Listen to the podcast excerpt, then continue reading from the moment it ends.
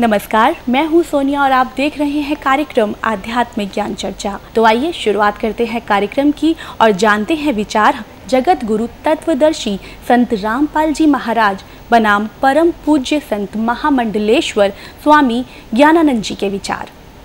महाराज जी, आपका इष्ट देव कौन है? श्री हमारे इष्ट अखिल कोटि ब्रह्मांड नायक जगत गुरु भगवान श्री कृष्ण हैं।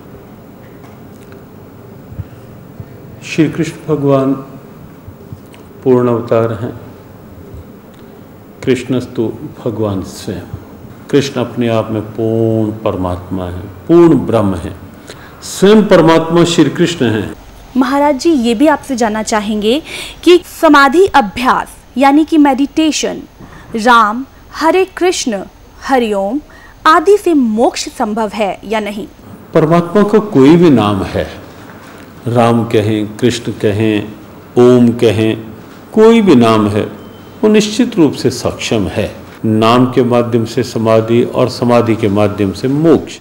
महाराज जी आपसे यहाँ ये भी जानना चाहेंगे कि गीता जी का अध्याय सात श्लोक अट्ठारह में गीता बोलने वाला भगवान अपनी साधना को अनुत्तम क्यों कह रहा है? गीता के सातवें अध्याय का अठारहवां श्लोक जो है उसकी आप गहराई में देखेंगे तो एक बड़ी प्रेरणा है।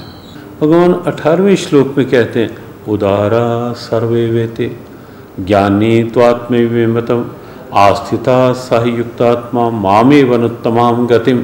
तो यहाँ जो श्लोक है, भगवान कहते हैं, सभी भक्त मेरे उदार हैं, सभी भक्त अच्छे हैं।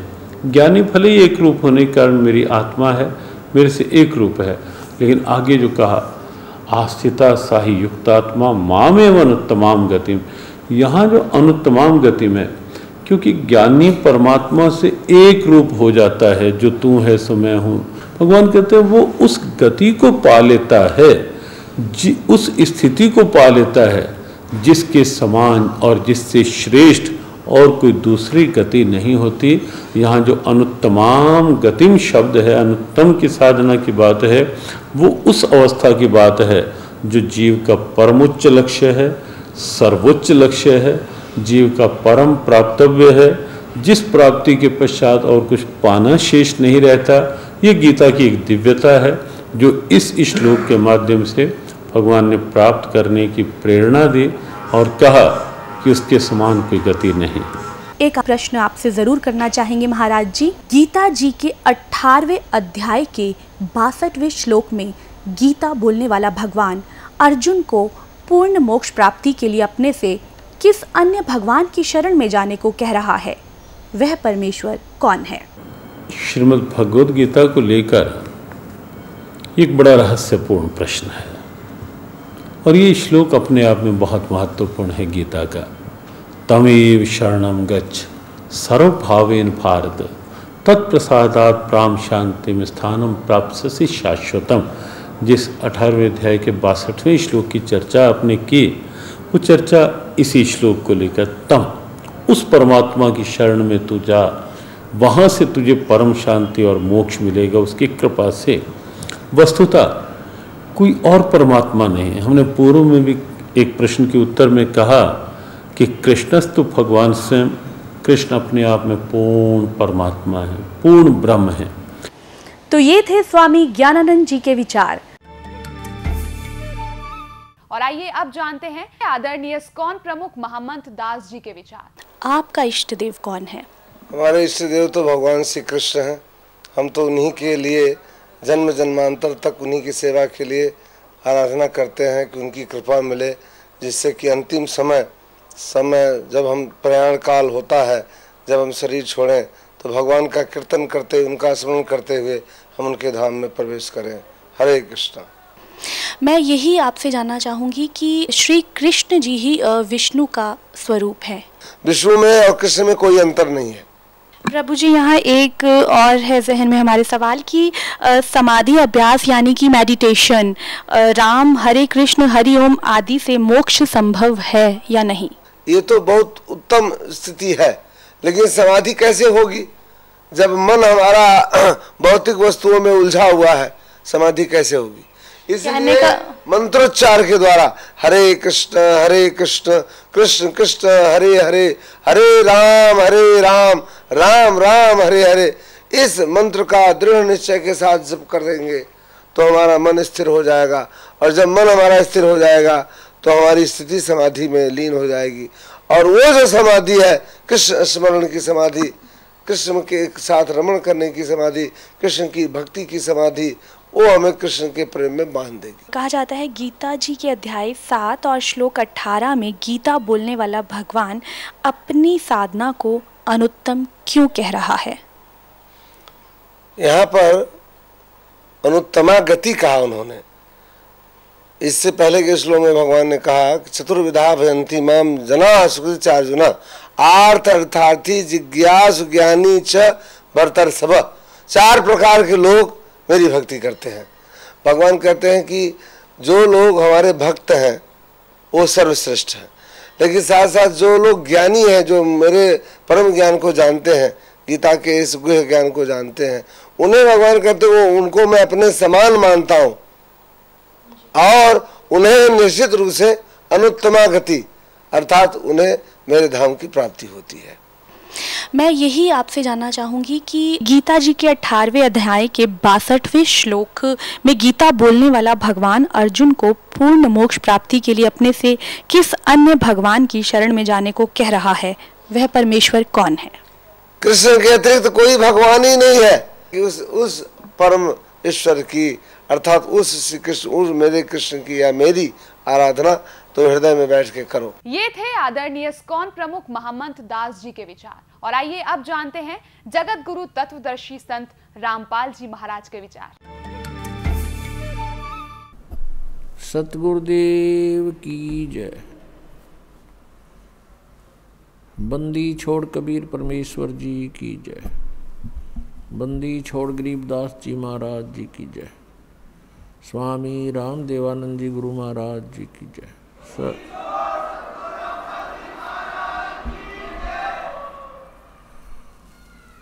गरीब नमो नमो सतपुरुष को नमस्कार, गुरु की नहीं। सुर नर मुनिजन साधुमा संतों सर्वस्दी नहीं। सतगुरु साहेब संत सब डंडो तुम प्रणाम। आगे पीछे मध्य हुए तिनको जा कुर्बान।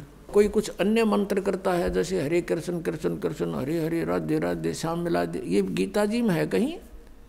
तो गीता जी में जो लिखा है, वो साधना है भक्ति की। उससे छोड़कर जो साधना या मंत्र हम करते हैं, वो शास्त्र विधि को त्याग कर मनमाना आचरण है। वो यूजलेस है। गीता जी दह नंबर सोलह के श्लोक तेईस में कहा कि, अर्जुन जो शास्त्र विधि को त्याग कर मनमाना आचरण करते हैं। न तो उनकी गति हो सकती, न उनको सुख हो, न कोई सिद्धि प्राप्त हो सकती, यानी यूजलेस तो गीता जी में जो वर्णित विधि है, उसके पाने का जो मंत्र है, और फिर शेष संकेत दे रखा है कि उस तत्वदर्शी संत को पूछो, पता करो। तो वो है साधना करने की। उसके अतिरिक्त हम कोई भी जाप करते हैं। गीता जी में केवल एक ओम मंत्र है नथिंग एल्स जैसे अभी तक हम अज्ञान आधार से सुना करते थे कि श्री ब्रह्मा जी, विष्णु जी, शिव जी, ये अजरो अमर हैं, सर्वेश्वर हैं, इनके कोई माता पिता अर्थात जनक नहीं है। ये अज्ञान था, सत्संग नहीं था। जबकि इनकी जीवनी में लिखा है कि ये नासवान हैं, इनकी जन्म मृत्यु होती है, दुर्गा इनकी माता है और काल रूपी ब्रह्म इनका पिता है। तो ये अज्ञान था। अब यहाँ थोड़ा सा प्रमाण देना पड़ेगा। नहीं तो भक्त प्रथम बार इस बात को सुनेगा कि ब्रह्मा विष्णु में इस नासवान है, इनकी जन्म मृत्यु होती है तो बिदक जागा। और हो सकता है फिर ये कभी वचन भी ना सुने उसका दुर्भाग्य होगा क्योंकि सच्चाई से दूर भागना नहीं चाहिए। सच्चाई को धैर्यपूर्वक सुनना चाहिए, फिर विचार करना चाहिए कि सचमुच ये कितना सत्य है। और सत्य है तो फिर सत्य के लिए हम भटक रहे हैं, सत्य मिला और हमें अपना कल्याण हुआ। अभी तक हम असत्य में भटक रहे थे, असत्य साधना कर रहे थे, असत्य ज्ञान सुन रहे थे, असत्य परमात्माओं पर आश्रित थे अब हमें सत्य मिलेगा तो ग्रहण करेंगे, हमारा सबका मोक्ष हो जाएगा। अब देखिएगा, थोड़ा प्रमाण दिखाते हैं, श्री देवी पुराण में। देखिएगा, श्रीमद देवी भागवत, गीता प्रेस गोरखपुर से प्रकाशित है, और इसके कौन है? संपादक हनुमान प्रसाद पोदार चिमनलाल गोस्वामी।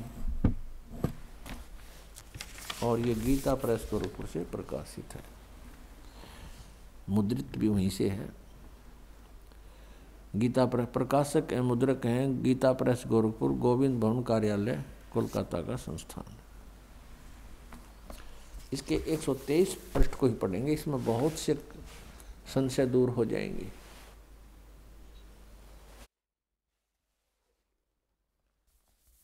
तीसरा स्कंध श्रीमद देवी भागवत आप पढ़ रहे हैं 123 पृष्ठ, देखिएगा। तुम भगवान विष्णु जी अपनी माता दुर्गा के विषय में कह रहे हैं सतुति करते हुए तुम शुद्ध स्वरूपा हो। यह सारा संसार तुम इसे उद्भाषित हो रहा है। मैं, ब्रह्मा और शंकर, हम सभी तुम्हारी कृपा से विद्यमान हैं। हमारा आविर्भाव माने जन्म और त्रोभाव माने मृत्यु हुआ करता है। हमारा जन्म और मृत्यु हुआ करता है। केवल तुम ही नित हो जगत जननी हो, प्रकृति और सनातनी देवी हो। ओह। फिर यहाँ कहा है, ये स्पष्ट लिखा है, आविर्भाव मन जन्म। भगवान विष्णु जी स्वीकार कर रहे हैं कि मैं, ब्रह्मा और शंकर, हम सभी का जन्म और मृत्यु हुआ करता है। केवल तुम ही नत हो, यानी अविनाशी हो, जगत जननी हो, प्रकृति और सनातनी देवी हो। ये भी याद रखना कि प्रकृति दुर्गा के लिए ही कहा जाता है। भगवान शंकर बोले, देवी, यदि महाभाग विष्णु तुम्ही से प्रकट हुए हैं तो उनके बाद उत्पन्न होने वाले ब्रह्मा भी तुम्हारे बालक हुए। फिर मैं तमोगुणी लीला करने वाला शंकर क्या तुम्हारी संतान नहीं हुआ? अर्थात मुझे भी उत्पन्न करने वाली तुम ही हो, शिवे। संपूर्ण संसार की सृष्टि करने में तुम बड़ी चतुर हो। इस संसार की सृष्टि सतीति और संहार में तुम्हारे गुण सदा समर्थ हैं। उन्हीं तीनों गुणों से उत्पन्न हम ब्रह्मा, विष्णु एवं शंकर नियमानुसार कार्य में तत्पर रहते हैं। पुण्यात्मा इस श्रीमद देवी भागवत यानी देवी पुराण ने चंद पंक्तियों में ये पाँच कंसेप्ट क्लियर कर दिए। नंबर एक, ब्रह्मा विष्णु महेश नासवान है, इनकी जन्म मृत्यु होती है। ये इनकी जीवनी में लिखा है। और नंबर दो, प्रकृति दुर्गा को कहते हैं। नंबर तीन, दुर्गा इन ब्रह्मा विष्णु महेश की माता है। और नंबर चार ये कहते हैं, हम तो केवल नियमित कार्य ही कर सकते हैं, यानी जिसके संस्कार में दुख या सुख जैसा है, उसको एज इट इज़ दे सकते हैं, उसमें हम कोई परिवर्तन नहीं कर सकते। और पांचवा ये हो गया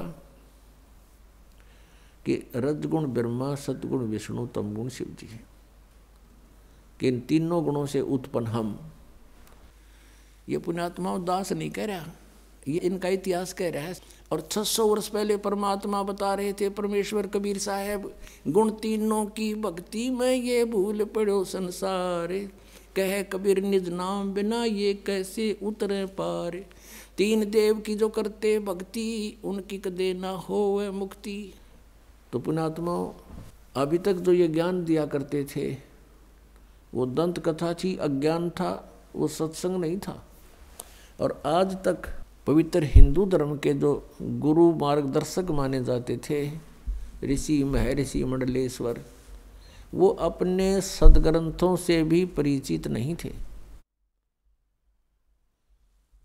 विचारणीय विषय है कि एक अध्यापक विद्यार्थियों को आउट ऑफ़ सिलेबस पढ़ाता है।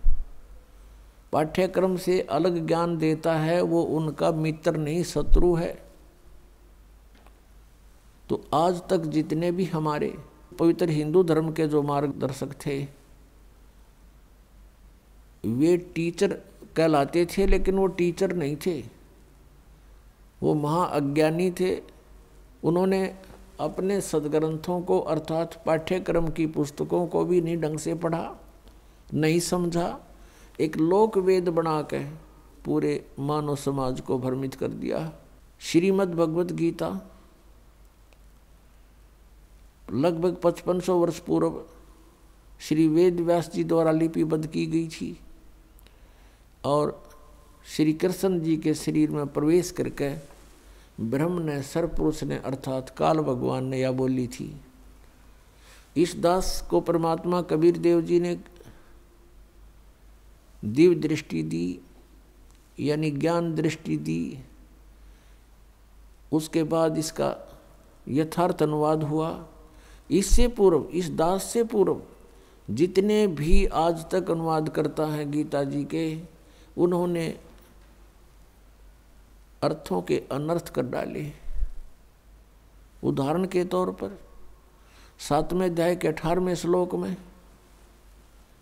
गीता ज्ञानदाता कहता है कि अर्जुन, ये ज्ञानी आत्मा, जैसे गीता जी अध्याय नंबर सात के श्लोक नंबर बारह से लेकर पंद्रह तक तो तीनों गुणों, रजगुण ब्रह्मा, सतगुण विष्णु, तमगुण शिव जी की सतिथि बताई है। और ये भी कहा है कि इन तक जिनकी बुद्धि सीमित है वो अन्य किसी की बात सुनने को तैयार नहीं। वो मेरी भक्ति भी नहीं करते। फिर गीता ज्ञानदाता कहता है, ये ब्रह्म सरपुरुष सोलहवें और सत्तरवें श्लोक में कि मेरी भक्ति भी चार प्रकार के करते हैं। एक अर्थार्थी आरत नंबर दो। और नंबर तीन, जिज्ञासु, नंबर चार, ज्ञानी।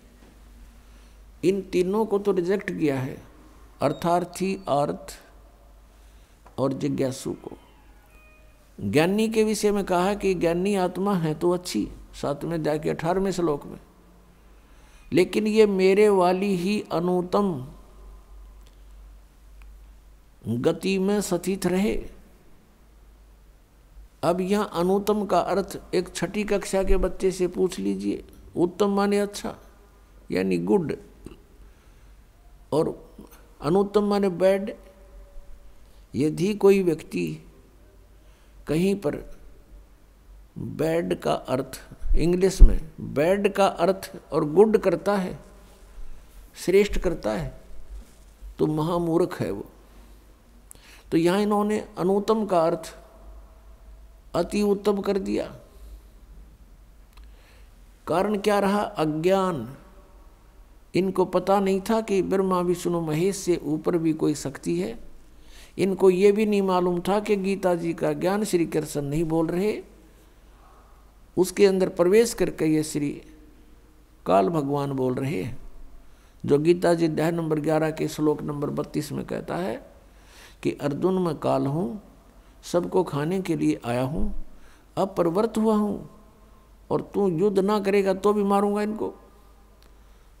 और ग्यारहवें अध्याय के इक्कीसवें श्लोक में अर्जुन कह रहा कि भगवान, आप तो इन देवताओं को भी खा रहे हो, आप ऋषियों को भी खा रहे हो, और ये सब सिद्धों के समुदाय आपके समक्ष वेद मंत्रों से आपकी सतुति भी कर रहे हैं, आपसे मंगल कामना भी कर रहे हैं, और आप इन सबको खा रहे हो।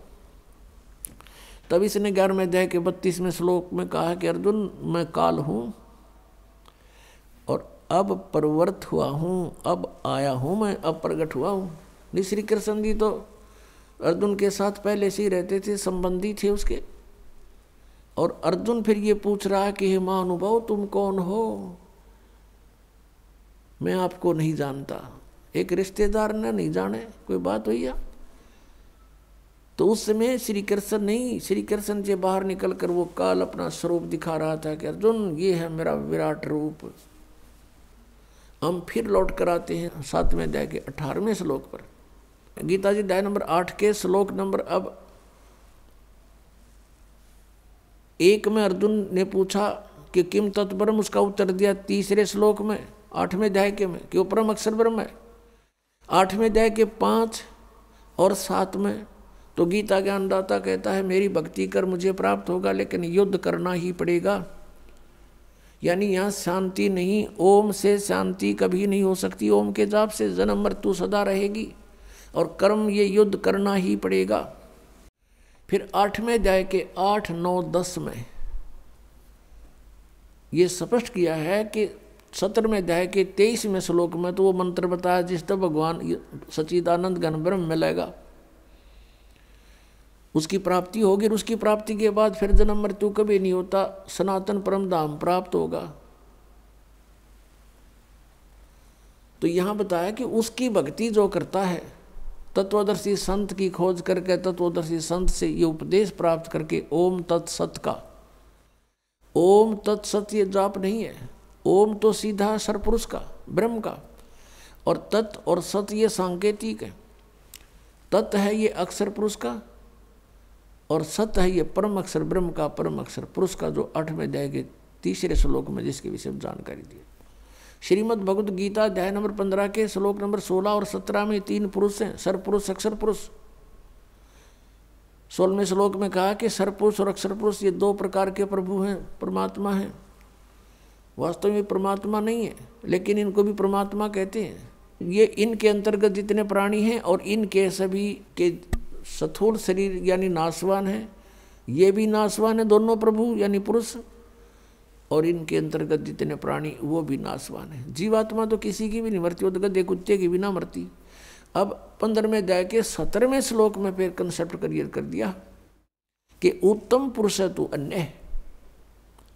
उत्तम पुरुष, वो श्रेष्ठ परमात्मा, वो परम अक्षर ब्रह्म की तरफ़ संकेत है, जो संसार रूपी वृक्ष की मूल है। और उस मूल से सबको आहार प्राप्त होता है। पूरे संसार रूपी वृक्ष का उसी से पोषण होता है, वृद्धि को प्राप्त होता है। तो पंद्रहवें अध्याय के सत्रहवें श्लोक में गीता ज्ञानदाता कह रहा है कि वो उत्तम पुरुषत्व अन्य और परमात्मा इति उदाहरते जिसको परमात्मा कहा जाता है। और वो उत्तम पुरुष श्रेष्ठ परमात्मा तो कोई और है, सोलहवें श्लोक में वर्णित। इन दोनों सरपुरुष और अक्षर पुरुष से कोई और है? वो कौन है? वो परम अक्षर पुरुष है। परम अक्षर ब्रह्म कहो, परम अक्षर पुरुष कहो, उसको पूर्ण ब्रह्म कहो या उसको सत्य पुरुष कहो? सत्य माने अविनाशी पुरुष माने प्रभु। और वही यह लोक चरण आविश्य विवर्ती वही तीनों लोकों में प्रवेश करके सबका धारण पोषण करता है। अवय ईश्वर, वो है वास्तव में अविनाशी परमेश्वर। अब आठवें अध्याय के आठ, नौ, दस श्लोक में स्पष्ट किया है कि अर्जुन जो उस परम अक्षर ब्रह्म की साधना करता है, जो आठवें अध्याय के तीसरे श्लोक में गीता ज्ञानदाता जिसके विषय बता रहा है, उसकी जो भक्ति करता है, उस मंत्र से जो तत्वदर्शी संत से प्राप्त करके, वो फिर उसी को प्राप्त होता है। उसको प्राप्त होता है तो वो अविनाशी परमात्मा है, वो तो सतलोक में रहता है, सनातन परम धाम में रहता है। तो इस प्रकार जीव का मोक्ष होता है। अब हमारी पवित्र श्रीमद भगवत गीता ये ज्ञान दे रहा है। और गीता ज्ञानदाता अपनी साधना को अनुतम बता रहा है। और ये अज्ञान आधार से अनुवाद करता हमारे गुरु, पूर्व के गुरु जो थे, अज्ञानी इन्होंने अनुतम का अर्थ ही अति उत्तम कर डाला सातवें दया के अठारहवें श्लोक में और सातवें दया के चौबीसवें श्लोक में। इन अनर्थ कर डाले। अठारहवें अध्याय के छठवें श्लोक में गीता ज्ञानदाता कहता है कि सर्वधर्मान परितज माम, मेरे सत्र की जितनी भी धार्मिक क्रियाएँ हैं, अनुष्ठान हैं, वो मुझमें त्याग दे। यानी मुझे सौंप दे। जैसे ओम तत् सत में तीन मंत्र है। ओम तत् ये सांकेतिक है सतवी सांकेतिक है।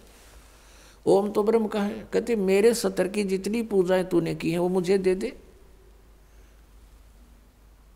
और उसके पश्चात उस परमेश्वर की एकम शरणम व्रज, एकम जिसके बराबर दूसरा ना हो, अद्वितीय।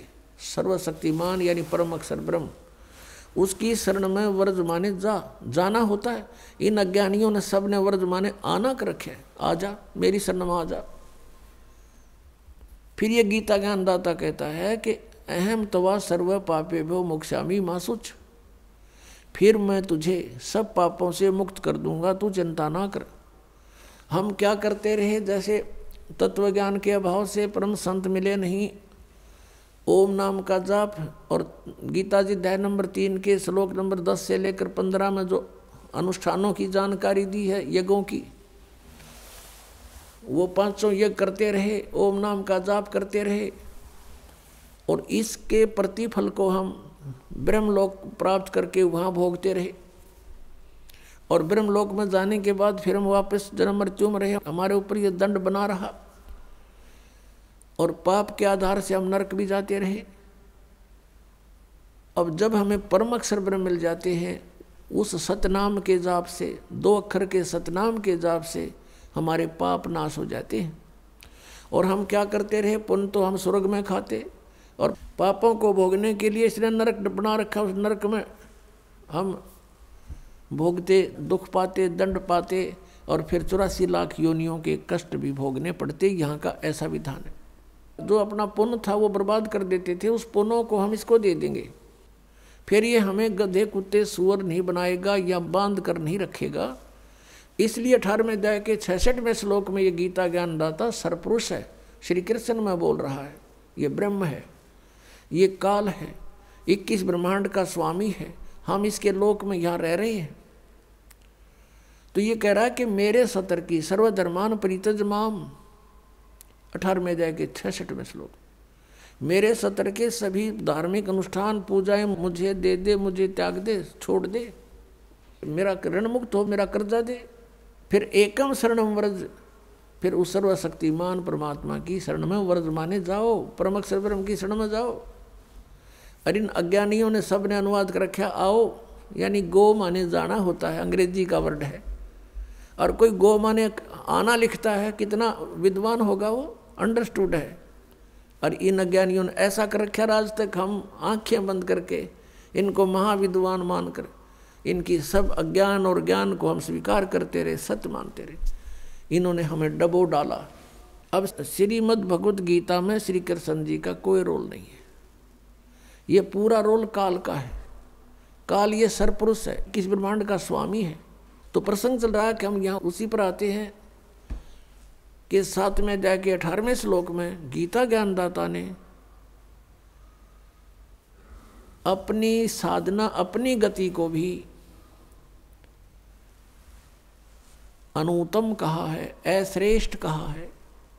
क्योंकि जन्म मृत्यु मिटे नहीं, पूर्ण मोक्ष हो नहीं सकता, सनातन परम धाम प्राप्त नहीं हो सकता, और सनातन परम धाम प्राप्त हुए बिना शांति नहीं हो सकती। तो वो गति फिर व्यर्थ है यूजलेस है अनुत्तम है, घटिया है। इसका उदाहरण देते हैं। क्या बताते हैं? परमात्मा कबीर देव जी ने अपना तत्व ज्ञान अर्थात सचिदानंद घन ब्रह्म की वाणी स्वयं आकर के बोली है और वही ज्ञान आदरणीय गरीबदास साहिब जी में फ़ीड करके उनके मुख कमल से बाहर निकलवाया है। उसमें क्या बताया है? बहत्तर सोनी अक्षय करी, चुनक ऋषिश्वर एक। ये दे धारे जोरा फिर ये सभी काल के भेख। बेहतर अक्षौणी अक्षय करी, क्षय माने नाश कर दिया बेहतर अक्षौणी का। किसने? चुनक ऋषिश्वर एक। चुणक नामक एक ऋषिश्वर, ऋषियों में भी श्रेष्ठों से भी श्रेष्ठ। उस ऋषि के ये लक्षण हैं, क्या? कि बेहतर अक्षौणी, मानदाता चक्रवर्ती राजा की बेहतर अक्षौणी का नाश कर दिया, खा गया। अक्षय करी बेहतर अक्षौणी अक्षय करी चुणक ऋषि सुवर एक ये दे धारे जोरा, फिर ये सभी काल के बेख। दे धारे जोरा जोरा माने मौत। जिनको तुम ऋषि, महर्षि मानते थे, परमात्मा कहते हैं, और जो ब्रह्म तक के पुजारी थे, ईश्वर पुरुष के पुजारी थे, ओम नाम का जाप करते थे, वेदों अनुसार वो कहते हैं, हम साधना करते हैं। वो काल तक के पुजारी हैं, ब्रह्म तक के पुजारी हैं, काल के भेक हैं, यानी काल के उपासक हैं। भेक होता है उपासक समूह, उसमें से ये एक हैं। कहते हैं, या दे धारे जोरा फिरे, तुम ऋषि समझो, ये तो एटम बम फिरे हैं, शरीरदारी ये मौत फिर चलती फिरती, जरा सा कोई कह दे, उसने फूक दे। ऐसी सिद्धियों से युक्त है ये, और तुम ऋषि, मैं ऋषि मानते उनको। तो यहाँ बताए हैं कि इस काल के पुजारी इसलिए ये अनुतम है ये साधना, कि बेहतर सोनी, अक्षय करी, चुणक ऋषि स्वर एक, और ये दे धारे जोरा फिरे। तुम ऋषि को हो ये तब मौत आंड है, या मौत भटक रही है तुम्हें। जरा सा छेड़ दिया, इसके प्रतिकूल कार्य थोड़ा सा भी कर दिया, वचन से ही तुम्हें बसम कर दे। और ये सभी काल के भेख हैं। दुर्वासा को पेत समझ न आई नीचे। छप्पन करोड़ यादव कटे, मची रुधिर की कीचे। परमात्मा बता रहे हैं कि दुर्वासा को पे तहा और समझ न आई नीच। देखा, हम तो दुर्वासा जैसे न महर्षि तोब माने थे और परमात्मा इनको नीच कहता ये इसे नीच थे, कैसे थे? कि छप्पन करोड़ यादव कटे और मची रुधिर की कीच। कीच माने गारा कीचड़े ये दे धारे जोरा फिर सभी काल के भेख अब एक समय अभी दोनों उदाहरण सुनाते हैं आपको। अब ये जैसे चुनक ऋषि थे, अब ये ज्ञानी आत्मा थी। अब फिर आते हैं हम सातवें अध्याय के सोलह और सत्रह और अठारह पर। इसमें लिखा है कि चार प्रकार के साधक मेरी साधना करते हैं। ब्रह्म कह रहा है, गीता ज्ञानदाता सरपुरुष श्री कृष्ण में प्रवेश करके बोल रहा है। कह रहा है कि मेरी साधना नहीं ब्रह्म साधना भी चार प्रकार की करते हैं। नंबर एक अर्थ अर्थार्थी और जिज्ञासु। ये भी तीनों व्यर्थ बताए हैं। और चौथा ज्ञानी, ये चौथी प्रकार का जो ज्ञानी है इसके विषय में कहा कि ये मुझे पसंद है और इसको मैं पसंद हूँ। इसको मैं अच्छा लगता हूँ और ये मुझे अच्छा लगता है। कौन कहता है? गीता ज्ञानदाता। अब गीता ज्ञानदाता इसको अच्छा क्यों बताती है? क्योंकि सात में दया के बारह से लेकर पंद्रह में तीनों गुणों, रजगुण, ब्रह्मा, सतगुण, विष्णु, तम गुण, शिव जी की साधना करने वालों को गीता ज्ञानदाता कहता है कि ये राक्षस स्वभाव को धारण किए हुए मनुष्यों में नीच, दूषित कर्म करने वाले मूर्ख मेरी भक्ति नहीं करते। अपनी भक्ति के विषय में बता रहा है, ये चार प्रकार के करते हैं। इन चार प्रकार में से भी फिर ज्ञानी को कहता है कि ये ज्ञानी मुझे पसंद है। मुझे अच्छा लगता है क्योंकि इसने मेरी भक्ति की। और इसको मैं अच्छा लगता हूँ क्योंकि ज्ञानी वो होता है जिसको ये ज्ञान हो जाए कि भाई मनुष्य जीवन का उद्देश्य क्या है। उसको उद्देश्य का पता लगता है कि इस उद्देश्य केवल यही है कि मोक्ष हो, जन्म और मृत्यु से छुटकारा हो। और वेदों में लिखा है कि जन्म और मृत्यु का छुटकारा तो केवल परम अक्षर ब्रह्म की शरण में जाने से होगा। एक विचार करना पुणात्माओं जैसे अभी आपको सुनाया कि अठारहवें अध्याय के बैसठवें श्लोक में कहा है कि अर्जुन, तू सर्वभाव से उस परमेश्वर की शरण में जा, उसकी कृपा से ही तू परम शांति को और सनातन परम धाम को प्राप्त होगा। गीता जी अध्याय नंबर पंद्रह के श्लोक नंबर एक से चार में कहा कि उल्टे लटके हुए संसार रूपी वृक्ष को जो जानता वो तत्वदर्शी संत है। उसके सब विभाग बता देता है तो उसके पश्चात परमेश्वर के उस परम पद की खोज करनी चाहिए, तत्वदर्शी संत की प्राप्ति के उपरांत। जहाँ जाने के बाद साधक फिर लौट कर कभी संसार में नहीं आते। और अपनी जानकारी चौथे अध्याय के पाँचवें और नौवें श्लोक में, दूसरे अध्याय के बारहवें श्लोक में, दसवें अध्याय के दूसरे श्लोक में गीता ज्ञानदाता कहता है, अर्जुन, तेरे और मेरे बहुत जन्म हो चुके। तू नहीं जानता, मैं जानता हूँ। तो इसे सिद्ध हो गया कि वो अपने से किसी अन्य परम, अक्षर ब्रह्म की तरफ़ संकेत करा कि उसकी शरण में जाने से मोक्ष होगा। तो इन ज्ञानी आत्माओं ने वेदों को पढ़ा क्योंकि श्रीमद भगवद गीता चारों पवित्र वेदों का सारांश है, कोड वर्ड इसमें अधिक है। और उसको तत्वदर्शी संत ही जान सकता है, गीता ज्ञान दाता भी अपरिचित है, उसने ऑप्शन छोड़ दिया है कि तत्वदर्शी संत बताएगा। तो इन ज्ञानी आत्माओं को, जिन्होंने वेदों को पढ़ा, उसमें उनको ये जानकारी होगी कि तीनों गुण की भक्ति नहीं करनी चाहिए। इसे मोक्ष नहीं हो सकता। फिर उनको ये भी ज्ञान हुआ कि मनुष्य जीवन केवल मोक्ष प्राप्ति के लिए प्राप्त है। फिर इनको वेदों से ये भी जानकारी हुई कि पूर्ण मोक्ष तो उस समर्थ शक्ति से होगा, पूर्ण परमात्मा से होगा। अब चारों वेदों में केवल वे ऑफ़ वर्शिप तो ब्रह्म तक की है। और जानकारी परम अक्षर ब्रह्म की अत्यधिक है। अब इनको तत्वदर्शी संत नहीं मिला ऋषियों को, ज्ञानियों को। उन्होंने स्वयं निष्कर्ष निकाला, जैसे यजुर्वेद अध्याय नंबर चालीस के मंत्र नंबर पंद्रह में स्पष्ट किया है कि वायु अनिलम अमृतम अथिदम बसमांतम शरीरम। ओम कर्तु समर, किलवे समर और कर्तुम समर। ओम नाम का जाप, काम करते करते सिमरण करो। विशेष कसक के साथ, यानी श्रद्धा के साथ स्मरण करो और काम करते करते सिमरण करो, ओम नाम का जाप करो। तो ऋषियों ने ये जान लिया कि Om is the mantra of complete God. ये दुर्वेद अध्याय नंबर चालीस के मंत्र पंद्रह से ले लिया कि ओम नाम उस पूर्ण परमात्मा का है। अब हम आते हैं उसी प्रसंग पर कि वेदों में कहीं पर भी ये ढाई घंटे सुबह, ढाई घंटे शाम बैठकर साधना करने का विधान नहीं और न ही परमात्मा प्राप्त महापुरुषों की वाणी में, जिन्होंने भगवान पाया। हम अब उसी प्रसंग पर आते हैं सातवें दह के अठारहवें श्लोक में, जो गीता ज्ञानदाता कहता है कि मेरी साधना करने वाले जो मेरी भक्ति करते हैं, वो मेरे वाली ही अनुतम गति में सचित है। इसी में रह गई है पार नहीं हुई तो ये चुनक ऋषि था।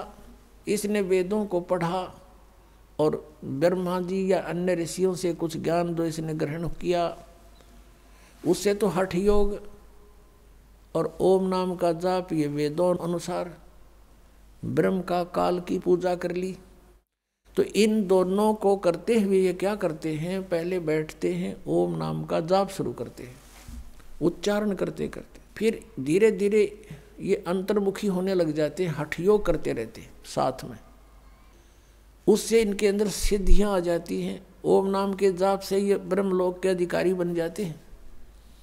और यहाँ का विधान इस भगवान काल के लोक का, कि जैसे कर्म कोई करेगा, वैसा ही फल मिलेगा। पुण्य भी मिलेंगे, पाप भी मिलेंगे। दोनों आपको भोगने पड़ेंगे। इसमें कोई परिवर्तन नहीं हो सकता। केवल परम अक्षर ब्रह्म, पूर्ण परमात्मा सत्य पुरुष कबीर साहब की सत भक्ति सतनाम से करके दो अक्षर के नाम तक हम अपने पापों का नाश कर सकते हैं। और वो परमात्मा हमारे प्रारब्ध के सब बैड अकाउंट को नाश करके नया लिख देता है। और कोई भी उस परमात्मा के अतिरिक्त कोई भी प्रभु जिनको हम प्रभु मानते हैं सरपुरुष अक्षर पुरुष श्री ब्रह्म गुण, श्री विष्णु सतगुण और श्री शिव जी तम गुण, ये भी परिवर्तन नहीं कर सकते। तो स्वयं कहते हैं, हम तो नियमित कार्य करते हैं। जिसका जैसा वर्क है, वैसा ही उसका वर्क डन देते हैं। चुणक ऋषि जैसे जो महापुरुष थे, उन्होंने हठयोग किया और इसने ये कसम खाई है, प्रतिज्ञा कर रखी है। सातवें अध्याय के चौबीस पच्चीस में कि मैं कभी भी किसी के समक्ष नहीं आऊँगा। तो पुणात्मा अब इन ऋषियों ने हठ योग किया, हज़ारों वर्ष तक साधना की। परमात्मा तो मिला नहीं, एटम बम बन गया। सिद्धियाँ आ गई। ऋषिश्वर कहला गए ऋषिश्वर, ऋषियों में श्रेष्ठ। एक समय एक मानदाता नाम का चक्रवर्ती राजा था, पूरी पृथ्वी पर शासन था उसका, पूरी पृथ्वी का शासक था। और ये क्या करते हैं? कुछ वर्षों के बाद एक जाँच करते हैं अपने शासन की कि कहीं किसी मेरे अधीन राजा ने मेरी पराधीनता अस्वीकार तो नहीं कर दी है? घोड़ा छोड़ दिया जाता था, जो राजा का पर्सनल औरस होता था। निजी घोड़ा राजा का, उसके ऊपर व्यक्ति कोई नहीं बैठता था। उसके गले में एक पंपलेट टांग देते थे एक इश्तहार लगा दिया जाता था। और उस पर लिख दिया जाता था कि जिस भी राजा को चक्रवर्ती राजा मानदाता चक्रवर्ती की पराधीनता अस्वीकार हो, वो इस घोड़े को बाँध ले और युद्ध के लिए तैयार हो जा।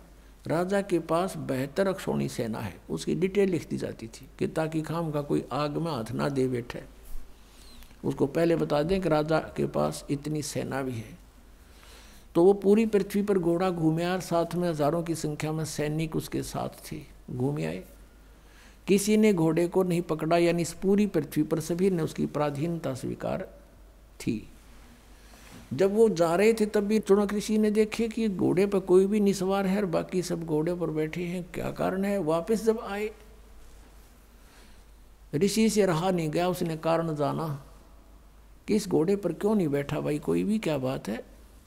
तब उसको बताया गया कि राजा मान था चक्रवर्ती का घोड़ा है। इस पर किसी को अलाउड नहीं बैठने का। और इसके गले में जो पंपलेट लिखा है, इसमें लिखा है ऐसे ऐसे। और ये पूरी पृथ्वी पर घूम आया है। किसी ने भी राजा के साथ युद्ध करने की चेष्टा नहीं की, किसी की हिम्मत नहीं बनी। अब चुनक ऋषि ने कहा कि क्या तुम्हारे चक्रवर्ती राजा मान धाता का किसी ने युद्ध नहीं स्वीकार किया? तो सैनिक तो होते ही हैं, ये कुबोल भी होता है एक आधा दो सिपाही होते हैं। उसने कहा कि है किसी में हिम्मत? उसकी जाड़ फोड़ दें हम। हमारे राजा के पास बेहतर सोनी सेना है। तो इस बात से ऋषि ने सोचा कि राजा, में तो अभिमान हो गया। और इसका अभिमान सेट करना चाहिए। उसके लिए ऋषि ने कहा कि भाई, यदि मैं इस घोड़े को बाँध लूँ तो क्या हो? तब वो सैनिक कहने लगे कि अभी बताया था आपको क्या होगा कि राजा का युद्ध करना पड़ेगा। तो उसने कहा चुनक ऋषि ने कि मैंने राजा का युद्ध स्वीकार कर लिया। अब वो सैनिक कहने लगे रहे कंगले, तेरे दाने खाने को नहीं? और युद्ध करेगा तुम महानदाता चक्रवर्ती राजा के साथ अपनी माला जप ले चुपचाप। क्यों तेरी श्यामत आई है? तो चुनक ऋषि ने कहा कि भी कोई बात नहीं, मेरे भाग्य में ऐसा ही होगा। मैंने युद्ध स्वीकार कर लिया और बाँध दो घोड़ा मेरे इस वर्ष के साथ में।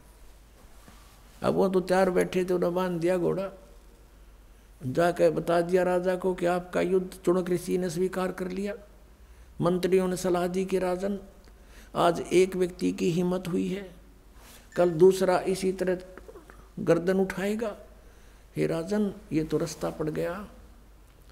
और कहते हैं अंग्रेज़ी में nip the evil in the bud कि बुराई को इसको शुरुआत में ही खत्म कर देना चाहिए। इस आधार से औरों को भय पैदा करने के लिए मानदाता चक्रवर्ती राजा ने अपनी बेहतर करोड़ सेना का, बेहतर अक्षोणी सेना को समझने के लिए स्वाभाविक समझ लो, बेहतर करोड़ सेना को। अठारह अठारह करोड़ की चार टुकड़ी कर ली। प्रथम टुकड़ी एक बार अठारह करोड़ सैनिक भेज दिए एक व्यक्ति को मारने के लिए। उधर से उस काल के पुजारी ने चुनक ऋषि ने अपने सारे जीवन की साधना का एटम बम बना लिए, चार चार पुतली तैयार कर ली वचन से। और एक पुतली छोड़ दी, अठारह करोड़ सेना का नाश कर दिया। राजा ने दूसरी टुकड़ी भेज दी, ऋषि ने दूसरा पुतली छोड़ दी, अठारह करोड़ का उसने नाश कर दिया। ऐसे बेहतर करोड़ सेना का उस चुनक ऋषि ने विनाश कर डाला अपनी आत्माओं, वो ऋषि था, उसके शर्मद्र था, राजा के साथ पंगा लेना। साधुआ का काम अपना होता है। लेकिन इस काल ने ये करवाना होता है। रिमोट इसके हाथ में है, इनको एटम बम बना लेता है। और फिर इनके किए हुए कर्म इन्हीं के सिर पे रख देता है। अब चुनक ऋषि ने जो ओम नाम का जाप और हठ योग किया, उससे उसका तप बन गया और ओम नाम के जाप से ब्रह्मलोक के लिए अधिकारी बन गया। और जो उसके बाद उसका पुण्य वहाँ समाप्त हो लेगा, ब्रह्मलोक में जाने के बाद वापस आएगा, पृथ्वी पर राजा बनेगा, तब से राज्य प्राप्त होता है। और जो उसने अपनी वचन से बहत्तर करोड़ सेना का नाश कर दिया उसका दंड भी उसको भोगना पड़ेगा। चाहे कोई वचन से मारो, चाहे कोई विष देकर मारो, चाहे कोई गोली से मारो, लाठी से मारो, वो अपराधी है। परमात्मा उसको अवश्य दंड देता है। और यहाँ का भी दान कि जैसे कर्म जिसने किए हैं, दोनों भोगने पड़ेंगे। आपके दोनों अकाउंट ओपन हैं, बुरे अलग डिपॉजिट होते हैं और अच्छे अलग जमा होते हैं और दोनों भोगने पड़ेंगे। जब ये ऋषि अपने सब पुनों का नाश कर लेगा और राज्य भी भोग लेगा, उसके बाद ये कुत्ते की योनि में जाएगा इसके सिर में कीड़े पड़ेंगे और फिर ये सिर मारता फिरा करेगा। अब फिर हम वही आते हैं कि सातवें दया के अठारहवें श्लोक में गीता ज्ञानदाता ने अपनी गति को अनुतम क्यों कहा? अश्रेष्ठ क्यों कहा? घटिया क्यों कहा? बैड क्यों कहा? अब इसलिए कहा कि ना तो परमात्मा प्राप्ति हो सकती, पूर्ण मोक्ष नहीं होता, जन्म मृत्यु समाप्त नहीं होती। गीता ज्ञानदाता कहता मेरे भी जन्म मृत्यु होते हैं, अर्जुन तेरे भी होते हैं। यानी वो शाश्वत स्थान ब्रह्म साधना से प्राप्त नहीं होता, जहाँ जाने के बाद साधक ब्रह्म शांति को प्राप्त होता है। गीता जी अध्याय नंबर अठारह के श्लोक नंबर बैसठ में जिसके विषय में कहा कि अर्जुन, तू सर्वभाव से उस परमेश्वर की शरण में जा। उसकी कृपा से ही तू परम शांति को सनातन परम धाम को प्राप्त होगा। फिर पंद्रहवें अध्याय के एक से चार में कहा है कि तत्वदर्शी संत के मिलने के उपरांत परमेश्वर के उस परम पद की खोज करनी चाहिए, जहाँ जाने के बाद साधक फिर लौट कर कभी संसार में नहीं आते। केवल उसी की भक्ति करो, गीता ज्ञानदाता स्पष्ट करता है। और अपने विषय में चौथे अध्याय के पाँच से लेकर नौ तक और दूसरे अध्याय के बारह में, दसवें अध्याय के दो में कहता है कि, अर्जुन, तेरे मेरे बहुत जन्म हो चुके तो नहीं जानता, मैं जानता हूँ। मेरे जन्म और क्रम अलौकिक है। और मेरा ओम नाम है आठवें अध्याय के तेरहवें श्लोक में। ओम नाम के जाप से जो मिलने वाली गति मेरी सबसे उत्तम गति है, श्रेष्ठ गति है, परम गति है मेरी। और वो गति कहाँ है? ब्रह्मलोक में जाना। ब्रह्मलोक में गए हुए प्राणी फिर पुनर्वृत्ति में आते हैं। इसलिए सातवें अध्याय के अठारहवें श्लोक में कहा कि ज्ञानी आत्मा है तो अच्छी इनको परमात्मा पाने के लिए न समर्पण कर दिया। हज़ारों वर्षों तक अपने शरीर को नष्ट होने की परवाह भी ना करते हुए भक्ति करते रहे। लेकिन इनको वो मार्ग नहीं मिला जिससे पूर्ण मोक्ष हो सकता है। ये मेरे वाली अनुतम, अश्रेष्ठ, घटिया गति में ही सचित रहे। और यहाँ परमेश्वर ने कहा है कि बैत्र अक्षोणी खा गया, वो चुनक ऋषि सुवर एक दे धारे जोरा फिर, ये सभी काल के बेख। बेहतर सोनी खा गया, वो चुणक ऋषि ईश्वर एक ही ब्रह्म का पुजारी, काल का पुजारी, ऋषियों में श्रेष्ठ, उसके ये क्रम। और दे धारे जोरा फिर, ये सभी काल के भेख फिर कहा कि दुर्वासा कोपे तहा समझने आई नीच। और छप्पन करोड़ यादव कटे मची रुद्र की कीच। अब इस इस उदाहरण को देंगे तो बहुत लंबा समय व्यतीत हो जाएगा, सत्संग का समय पूरा हुआ, फिर सुनाएँगे इस विशेष प्रकरण को। तो पुणात्माओं आपका सौभाग्य कि आपको सत्संग मिल रहा है। आपका सौभाग्य कि आपको इस समय जन्म है जब ये भगवान ने बैन उठा दिया कि सब पार हो जाओगे, जो सतनाम, ये दो अक्षर का प्राप्त करके और आपकी कई पीढ़ी तक का उद्धार होगा, अब ये सत्कर मान लेना। भजन करो उस रब का जो दाता है कुल सब का। भजन करो उस रब का जो दाता है कुल सब का। वो कौन है? वो कबीर देव है। बोलो सतगुरुदेव।